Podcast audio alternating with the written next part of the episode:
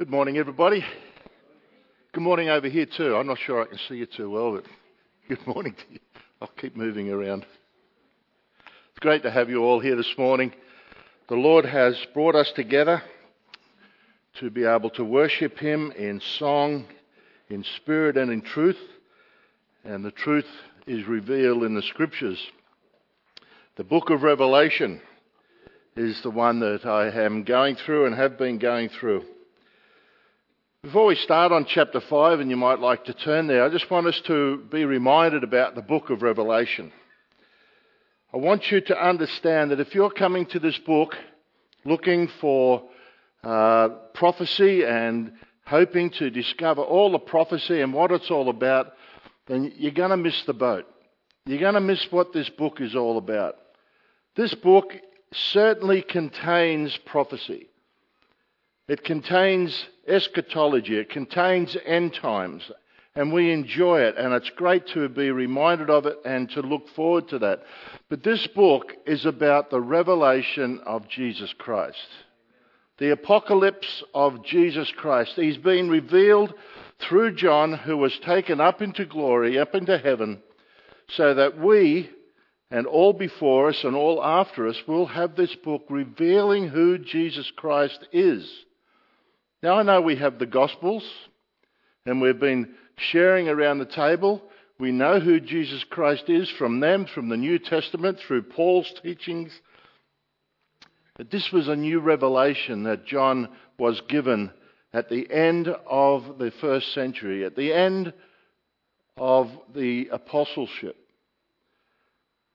And so this was a new revelation, a revelation that beforehand hadn't never been revealed. And now it is being revealed, it's been revealed to us. And so let's make sure we just don't focus in on the prophecies that are going to come, but to focus in on Jesus Christ. It's His unveiling, not the prophetical unveiling. So hopefully we remember that and learn that. The other thing I want us to point out, or want to point out, is that it's already been outlined for us, this book. It's been outlined for us in chapter 1, verse 19, by the Lord Himself. And so, what we have, if you just turn back to chapter 1, verse 19, John was given a mandate to write, and these are the things that he was to write. Verse chapter 1 verse 19. Therefore write the things which you have seen and the things which are and the things which will take place after these things. Now, this is important because the Lord Himself is dividing the book of Revelation into three acts, into three parts. In the first act, John was told, Write the things which you have seen. And we've been through that. That was what was in chapter 1. This is where John had the vision of the Lord and fell before him as, as dead. That was the first part. The second part, the things which are. And we, uh, we've been through that. That occupied chapters 2 and 3. You'll remember the seven churches, the letters to the seven churches, and all that entailed. That was the next part that John was asked to write. And then for the third act, John was told to write down the things which will take place after those things. And last time we looked at chapter 4. And in that chapter, we saw this scene that was set before us. And it's set before us as a scene waiting for an earth shattering experience of the breaking of the seven sealed scroll you might like to just have a look at chapter 6, verse 1. If you remember, chapter 4 and 5 are pictures and the story that John was seeing in heaven. Chapter 4 was focused on God. Chapter 5 is, we're going to see focused on the Lamb. And then chapter 6 starts Then I saw when the Lamb broke one of the seven seals and we can go down, and the first one was a white horse who sat on it with a bow. Then we have the second seal, which is war. The third seal, famine. The fourth seal was death. The fifth seal was martyrs, and the sixth is terror. And we'll look at those when we get to chapter 6. But that's what they, they're waiting for in heaven. In fact, in chapter 6, the scene goes from heaven down to earth, and we see those things happening on earth. But in chapter 4, the last time we were in this book together, at the end of that scene, we have this picture that John wrote for us or showed us. We have the throne of God. We have the description of the one sitting on the throne. We have a rainbow around the throne. We have the 24 elders clothed in white garments and golden crowns on their heads. We have flashes of lightning and peals of thunder coming out from the throne. There was a cacophony of noise and thunder. We have the seven spirits of God. We have before the throne something like a, a sea of glass. We have around the throne the four living creatures, full of eyes in front and behind. And from everyone present there was worship. Just read with me chapter 4, verse 8. And the four living creatures, each one of them having six wings, are full of eyes around and within, and day and night they do not cease to say, Holy, holy, holy is the Lord God the Almighty, who was and who is and who is to come. And when the living creatures give glory and honour and thanks to him who sits on the throne, to him who lives forever and ever, the 24 elders will fall down before him who sits on the throne and will worship him who lives forever and ever and will cast their crowns before the throne saying, Worthy are you, our Lord and our God, to receive glory and honour and power, for you created all things, and because of your will they existed and were created. Everyone is praising. Holy, holy, holy is the Lord God Almighty. Magnificent words of praise. Worthy are you, our Lord and our God, to receive glory and honour, and we cast our crowns of rewards to, to his feet. And that's the scene that we were left with, up in glory, up in heaven, with John being shown this. But in chapter 5, the focus shifts. In fact, it shifts from God Himself to a seven sealed scroll in His hand. It's like a TV scene where we have God in the picture and then the TV comes down onto His hand. And what is in the picture now is this seven sealed scroll. It becomes the center of attention. But what is this scroll? Was this scroll like the one handed to Jesus to read from uh, in Isaiah when he was on earth? No, that was an ordinary scroll. This one was not. In fact, it wasn't meant to be read by anyone because it was sealed. It was rolled up with seven seals. It wasn't meant to be read. Now, we 21st century people we struggle to know what this scroll is. But let me assure you, every first century person reading this would have known straight away what this scroll was. You see, Roman wills, Roman deeds were sealed up with seven seals in a scroll. And John could see this scroll, and he could see also that on both sides of the scroll was writing. This was very unusual. It meant that nothing more could be added. There was writing on both sides. The scroll was full. What was written in it was completed and final, and it was sealed. It was a will, it was a deed. So, what could this scroll be the deed of? You might like to turn with me to Psalm chapter 2, because we get a, a clue there what this scroll is. Now, Pete, we had a responsive reading from Psalm 2. Psalm 2 is a messianic psalm. It is a psalm that is certainly written by David, but looks to the future when Jesus Christ, the, the Messiah, was to rule. Psalm 8. Sorry, Psalm 2. I'll get it right. Why are the nations in an uproar and the peoples devising a vain thing? The kings of the earth take their stand and the rulers take counsel together against the Lord and against his anointed. That word anointed is Christ, against his Christ, saying, Let us tear their fetters apart and cast away their cords from us. So he had the nations in an uproar. All the peoples are, and all the kings of the earth are taking their stand against God and his anointed, his Christ. And they say, Let us tear their fetters apart. Mere man saying, Let us tear God's fetters apart and cast away them from us. Verse 4 He who sits in the heavens laughs. The Lord scoffs at them. Then he will speak to them in his anger and terrify them in his fury, saying, But as for me, I have installed my king upon Zion, my holy mountain.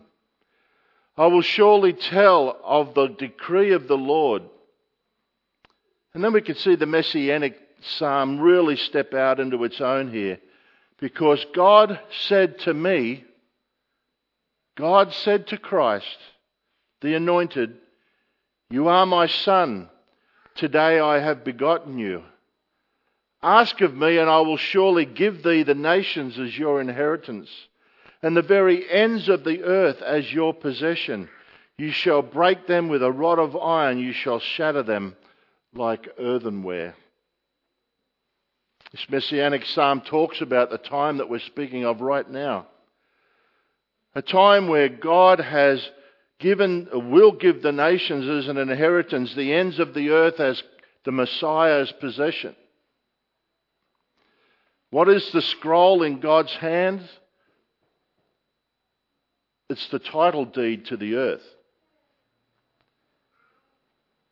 It's the promise, I will surely give the nations as your inheritance and the very ends of the earth as your possession. A title deed that can only open by whoever the appointed heir would be. So, who is God going to hand it to? Who's coming to take this title deed from God's hand? Well, John continues to write in verse 2 And I saw a strong angel proclaiming with a loud voice, Who is worthy to open the scroll and to break its seals? Now, from this verse, chapter 5 divides naturally into three sections. We're going to see a search for the worthy one. Then we're going to see the selection of who the worthy one is, and then we're going to see the song to the worthy one. So let's have a look at the search for this one who is worthy to open the scroll and to break its seals. What's the criteria that someone must have to open the scroll? Is it strength?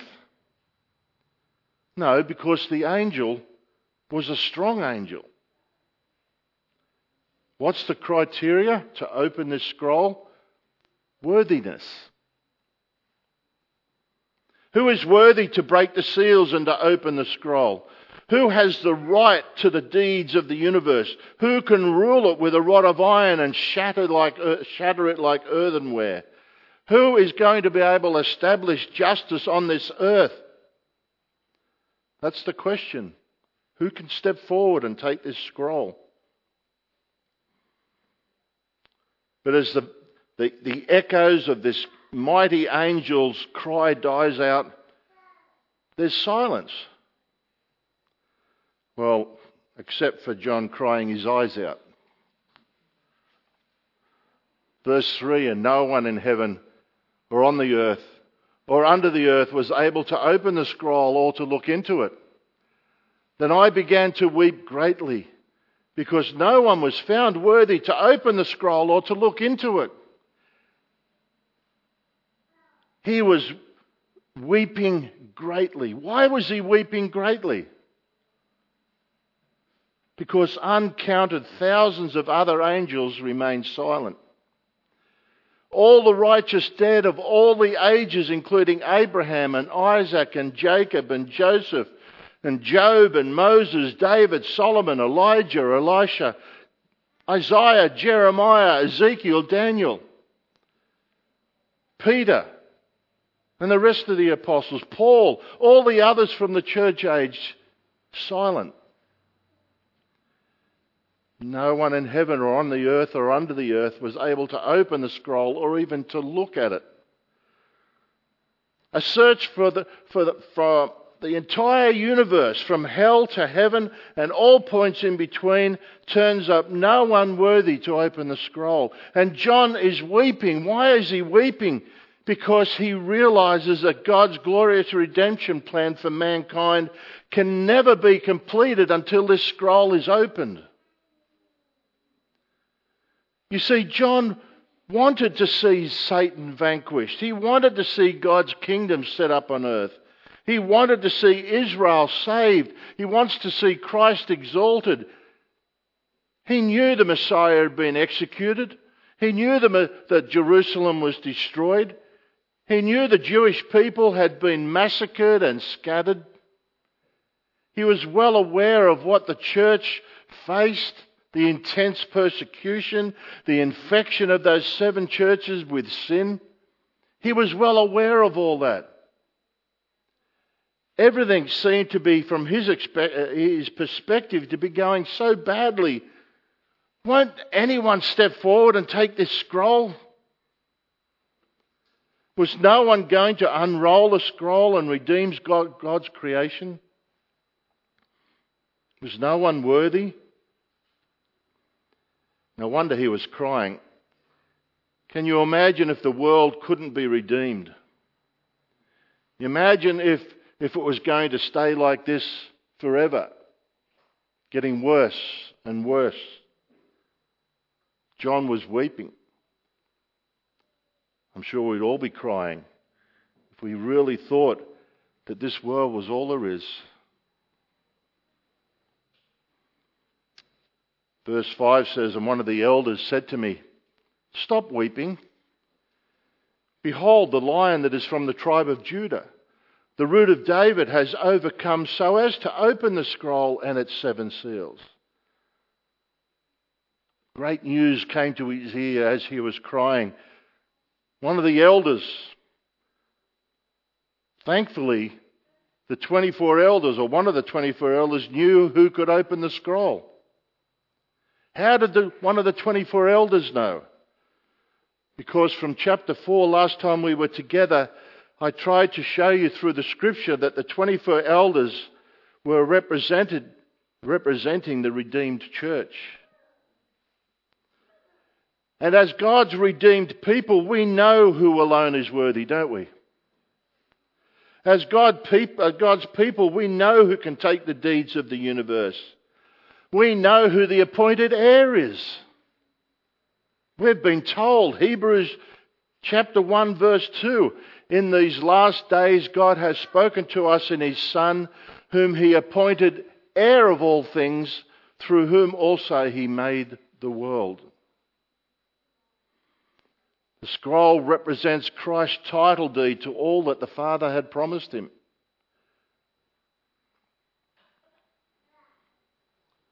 You will notice in verse 5 the elder described Christ using messianic titles. Again, I just want to point out as we read the book of Revelation, it's very much tied up into the Old Testament. Very much so. Because as we go through it, we'll see it as a time of Jacob's trouble. It is a time where Israel is put through their paces because of their disobedience. But he's called the lion that is from the tribe of Judah, the root of David. Two messianic titles, again going back to the Old Testament. The reference to Judah is from Genesis chapter 49. I'll just read it for you. This is where Jacob prophetically gave the scepter to Judah and made that tribe the kings, the, uh, all the kings forthwith. Verse 9 of chapter 49 of Genesis Judah is a lion's whelp from the prey, my son, you have gone up. He couches. He lies down as a lion, and as a lion who dares, rouse him up. The scepter shall not depart from Judah, nor the ruler's staff from between his feet, until Shiloh comes, and to him shall be the obedience of the peoples. The messianic title, the lion of the tribe of Judah, this man, this God, Jesus Christ, is king because it also said he's from the root of David. And we know this from the book of Matthew. We can go to Matthew and we can see it all laid out there from Jesus right down to David. But this messianic title is derived from Isaiah chapter 11. You might like to turn there. I'm just going to read a couple of verses, but we're going to read this chapter again in, in partnership with Revelation because Isaiah also brings up this time of Revelation. So, Isaiah chapter 11, you can leave your finger there or your mark. I'm just going to read one or uh, two verses just to show you where the, the root of David comes from. Verse 1 of Isaiah 11 Then a shoot will spring from the stem of Jesse and a branch from his roots will bear fruit. Now, I don't have to tell you that Jesse was David's father, King David's father. And out of that, out of Jesse, out of his loins will come this one who bears fruit. And then verse 10 Then it will come about in that day that the nations will resort to the root of Jesse, who will stand as a signal for the peoples, and his resting place will be glorious. Now we know that root of Jesse to be Jesus Christ. But Jesus Christ was not only able to take the scroll because he's the lion that's from the tribe of Judah and the root of David, he was also be able to take the scroll because of what the scripture says here. He overcame so as to open the scroll in its seven seals. What did he overcome? That he's able to open this scroll. Well, we've looked at it at the communion table. We've sung about it all morning. He's the one who triumphs by his death and his resurrection. He's the one that's able to bring about God's kingdom on this earth. He's the one that's been given the inheritance on the very ends of the earth as his possession. he has overcome death. He has overcome Satan.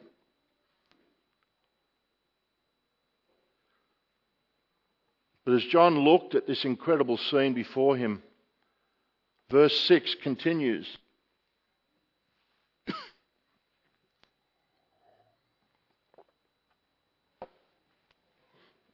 and I saw between the throne and the, with the four living creatures and the elders a lamb standing, as if slain, having seven horns and seven eyes, which are the seven spirits of God sent out into all the earth. So when John had been told the one who can take the scroll will be the, uh, the lion that is from the tribe of Judah, the root of David, he turns and what does he see? He doesn't see a lion, he sees a lamb. The first mention of a lamb in the book of Revelation. But we will now continue as we go through the book and read it 28 times. God's wrath is the wrath of the Lamb. Cleansing is by the blood of the Lamb. The church is the bride of the Lamb. Revelation 6, Revelation 7, Revelation 19. All throughout Scripture, including Revelation, the theme of the Lamb has been so important. Why is it important? Because from Genesis, as far back then, when Isaac asked that question of Abraham, Where is the lamb? to when John the Baptist cried out, Behold, the Lamb of God who takes away the sin of the world. Right up until the choirs of heaven will be singing, Worthy is the Lamb, our Lord Jesus Christ is pictured as the Lamb who was slain. And now John sees our Lord standing as if slain. There are scars of this deadly wound this land received. They're very visible, but he was alive. Demons and wicked men had conspired against him, had killed him. He rose from the dead, defeating death, triumphing, triumphing over his enemies. And why is he now standing before the throne of God? Why is he now not seated at the right hand of God the Father, where we picture Jesus Christ right at this moment interceding for us? Why is he not seated at his Father's right hand? Why is he standing before him as a lamb? Because Jesus Christ has now finished his role of interceding for his saints. The saints are in heaven with him after the rapture of the church, and now he is ready to finish the last act of redemption. Not of people, not of us, because they're, we're there with him. The Lord Jesus Christ paid the price of redemption on the cross, and now he stands ready to punish all those who rejected him. The last act of redemption is the book of Revelation.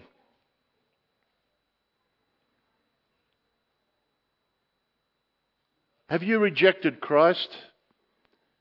Do you sit here this morning and you cannot say in your heart and in your life that you have accepted Jesus Christ as your Lamb who takes away your sin.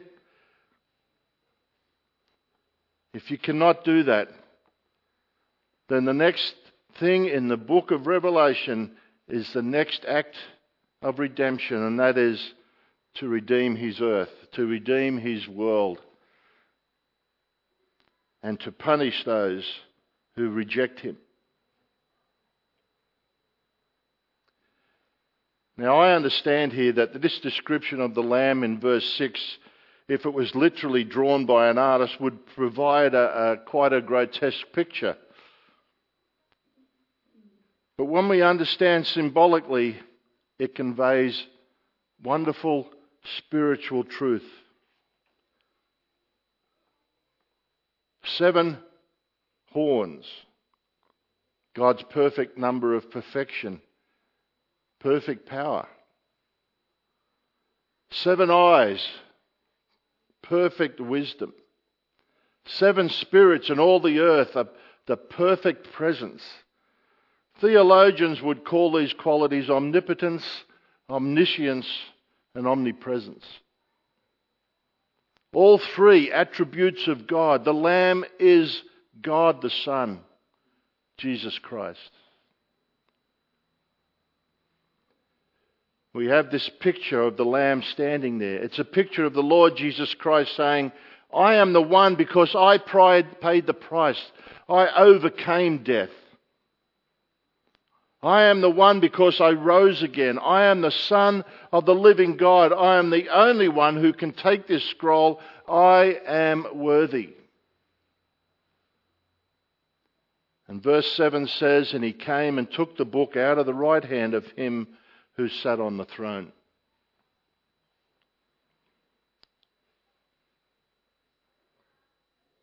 He evidenced that judgment and power over all the earth are now committed to Christ. He has the deeds to the universe. Romans tells us that all creation, including us, have been groaning and struggling for our redemption. Now, as the Lord takes the scroll, we can look expectantly to the time of deliverance. And that's what Isaiah is talking about in chapter 11.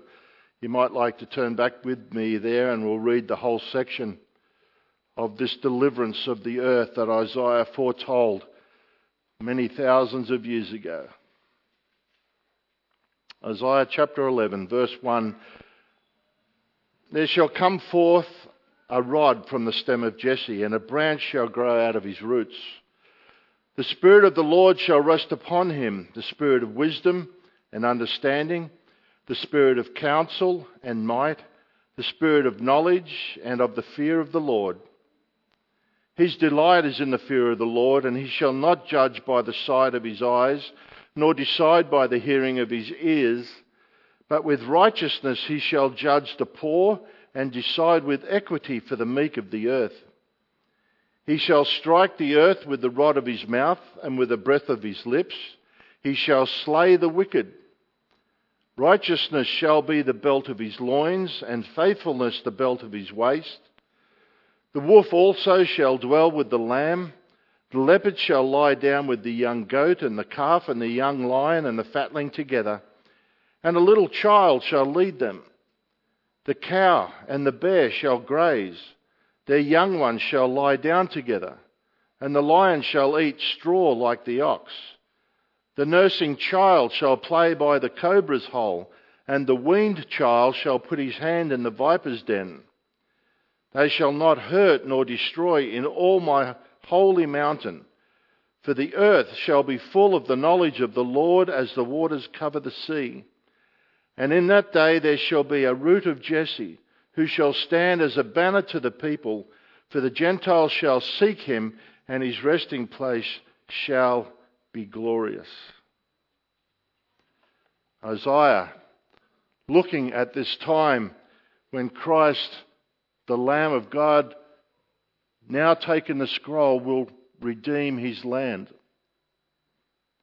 You see, the rest of the book of Revelation tells us how Christ will conquer, how Christ will overcome, how he will destroy sin, how he will establish righteousness. That's what the book of Revelation is going to tell us. How does he establish righteousness? And he'll be able to do it because he is strong. No. Why will he be able to do it? Because he is worthy. As the resurrected Lord Jesus Christ takes the scroll, there's a sound of triumphant worship from God's redeemed people. The four living creatures join in with us in singing this song because he is worthy. Look at verse 8. When he had taken the book, when he had taken the scroll, the four living creatures and the 24 elders fell down before the Lamb, each one holding a harp and golden bowls full of incense, which are the prayers of the saints. And they sang a new song saying, Worthy are you to take the scroll and to break its seals, for you were slain and purchased for God with your blood men from every tribe and tongue and people and nation. You have made them to be a kingdom and priests to our God, and they will reign upon the earth. This is a new song. We have been unable to sing it because right at this moment, the Lord hasn't taken that scroll. We're still here. The Lord Jesus Christ is seated at the right hand of God the Father, interceding for each one of us. But one day we, were going to, we are going to be raptured. We're going to be taken from this earth. We're going to be sitting and standing and singing to this exactly the same as this to the Lamb of God who is now not seated at the right hand of God, but is actually ready to redeem his creation. And we sing this song when we're in glory. Worthy you, you to take that scroll. Because you are, you were slain and you purchased for God with your blood men of every tribe. You know, too many contemporary songs while we're on this earth are I centered. Too many are I centered rather than Christ centered. We should be beginning to learn to sing Christ centered songs even while we're on this earth. Forget about the I, I, I. What kind of song did they sing in heaven? Well, it was a worship hymn to start with. Worthy are you to take the scroll and to break its seals, for you were slain. So it was a worship song. Worship means to ascribe worthiness and we've already found out that Jesus alone is worthy. No one else could open the scroll. John was weeping because of that. It's a gospel song. You were slain and purchased for God with your blood. You were slain and purchased for God with your blood. Who did they purchase? Well, that's the missionary part. Every tribe and tongue and people and nation. It's a devotional hymn. It announced our unique position in Christ. We are a kingdom and priests to our God. And finally, it's a prophetic hymn, and they will reign upon the earth. Do you realize we're going to reign upon this earth? When Jesus Christ returns to this earth in chapter 19, 20, later on in the book, he's going to establish his righteous kingdom for a millennium, for a thousand years, and we will reign with him. Are you ready? Are you ready to reign? Are you ready?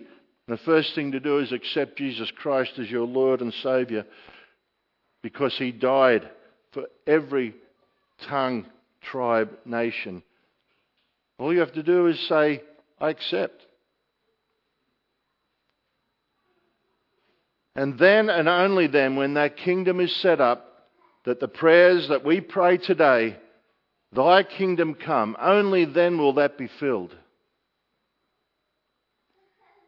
Creation is going to be set free from the bondage to sin, and Christ shall reign in justice and in power. He will reign with a rod of iron, and he will smash like earthen vessels.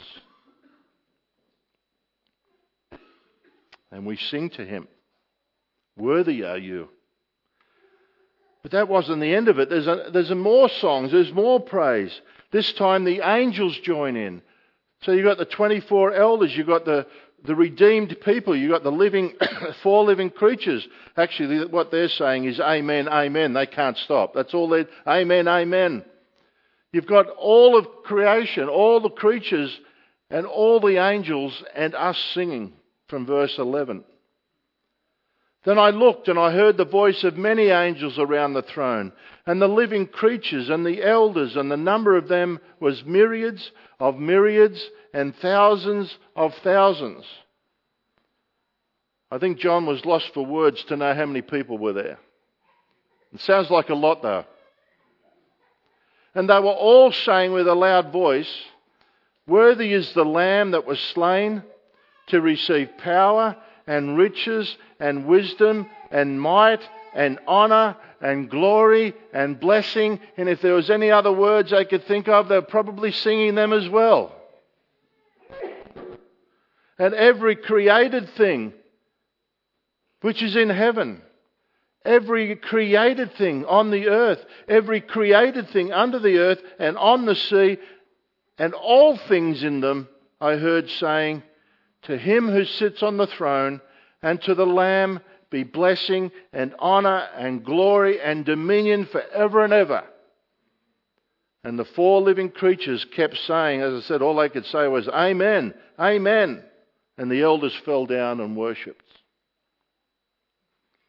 All of heaven praise him because the Lamb took the scroll from the Father's hand God's great eternal plan would now be fulfilled and creation would be set free from the bondage of sin and death. Are you looking forward to that? You know, one day soon, the Lamb of God will break those seals. I can't tell you a time, but it will be soon. Certainly sooner than later. And that breaking of the seals will put into motion events that will eventually lead to his coming to this earth and then establishing his kingdom for a thousand years and all that burning up and a new heaven and a new earth being created. What sets it in motion? The taking of that scroll. Now, I know your heart is saying amen to all that. I know your heart is saying uh, or wanting to sing that song in heaven. And if you don't feel like that, then you've got a problem.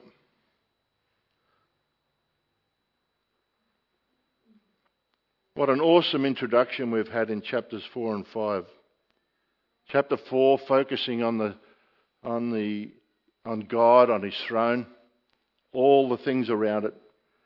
Chapter 5 focusing on the scroll first and then on the lamb who was able to take that scroll because he is worthy to take that scroll. An awesome introduction. That's where we left it now. We're, we're going to leave it where, with the Lamb having the scroll in his hand, when with all of creation singing, Worthy is the Lamb. But we now need to be prepared for the unfolding judgments that begin in chapter 6. Because the scene is going to shift from heaven and it's going to move to earth. And I believe we're given this glimpse into the throne room of God so that we'll have uh, the knowledge that the events that now happen on this earth are from heaven. To have them in the right perspective of why they're happening. It's not a, a capriciousness of our God. This is planned. All the events that happen will start from chapter 6. The same Lord and Redeemer who's the object of worship and praise by saints and angels and creation alike will now be seen as the righteous judge of this world. By his authority and his authority alone, the terrible events of the tri- tribulation will now start to unfold. The stage is set for Acts chapter 3, scene 3. Right now is the day of grace. Understand that right at this minute. But the next minute could be the day of judgment. Don't ever think you've got time. That you're saying to yourself, that sounds like I need to accept Jesus Christ as Saviour, I'll do it another time. You may not have another time. Today is the day, or right now is the day of grace, but the next minute could be the day of judgment. Anytime soon. Be prepared, is my call to you. Let's pray. Father, we do thank you for this wonderful book that we've been able to delve into, to read the truth of the scriptures as we uh, so wonderfully have in our own language, to be able to be encouraged as Christians, to understand the things that are going to happen, the things that will happen after these things, the things that will happen after the church has been raptured. Father, we thank you that it can also be a time of reality check. Father, there may be some here this morning, very possibly, that have no possibility of going and praising God and praising Jesus Christ in that scene. And so I pray for them, Lord. I pray particularly for them that by your Spirit you would move in their lives to take away the scales that have formed in their mind and on their eyes the scales of falsehood,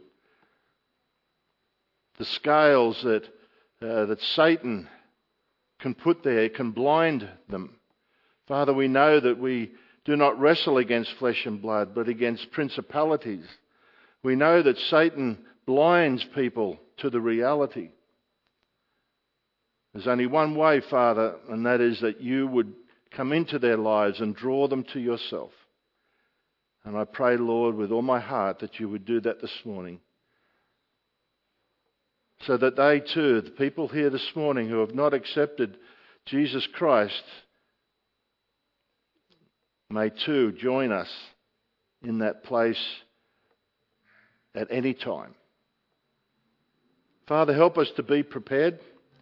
Help us to understand the reality and help us to be encouraged that while we are waiting for that time, Lord, you have a job for us. Our race has been marked out and we need your strength. So I pray that you would strengthen us in our race through this land that is not our own. this land that we're just pilgrims passing through, waiting for that time when we can be in a place where our citizenship actually is. We look forward to it, but in the meantime, Lord, help us to do what it is that you would love us to do. And we ask it in Jesus Christ's name. Amen.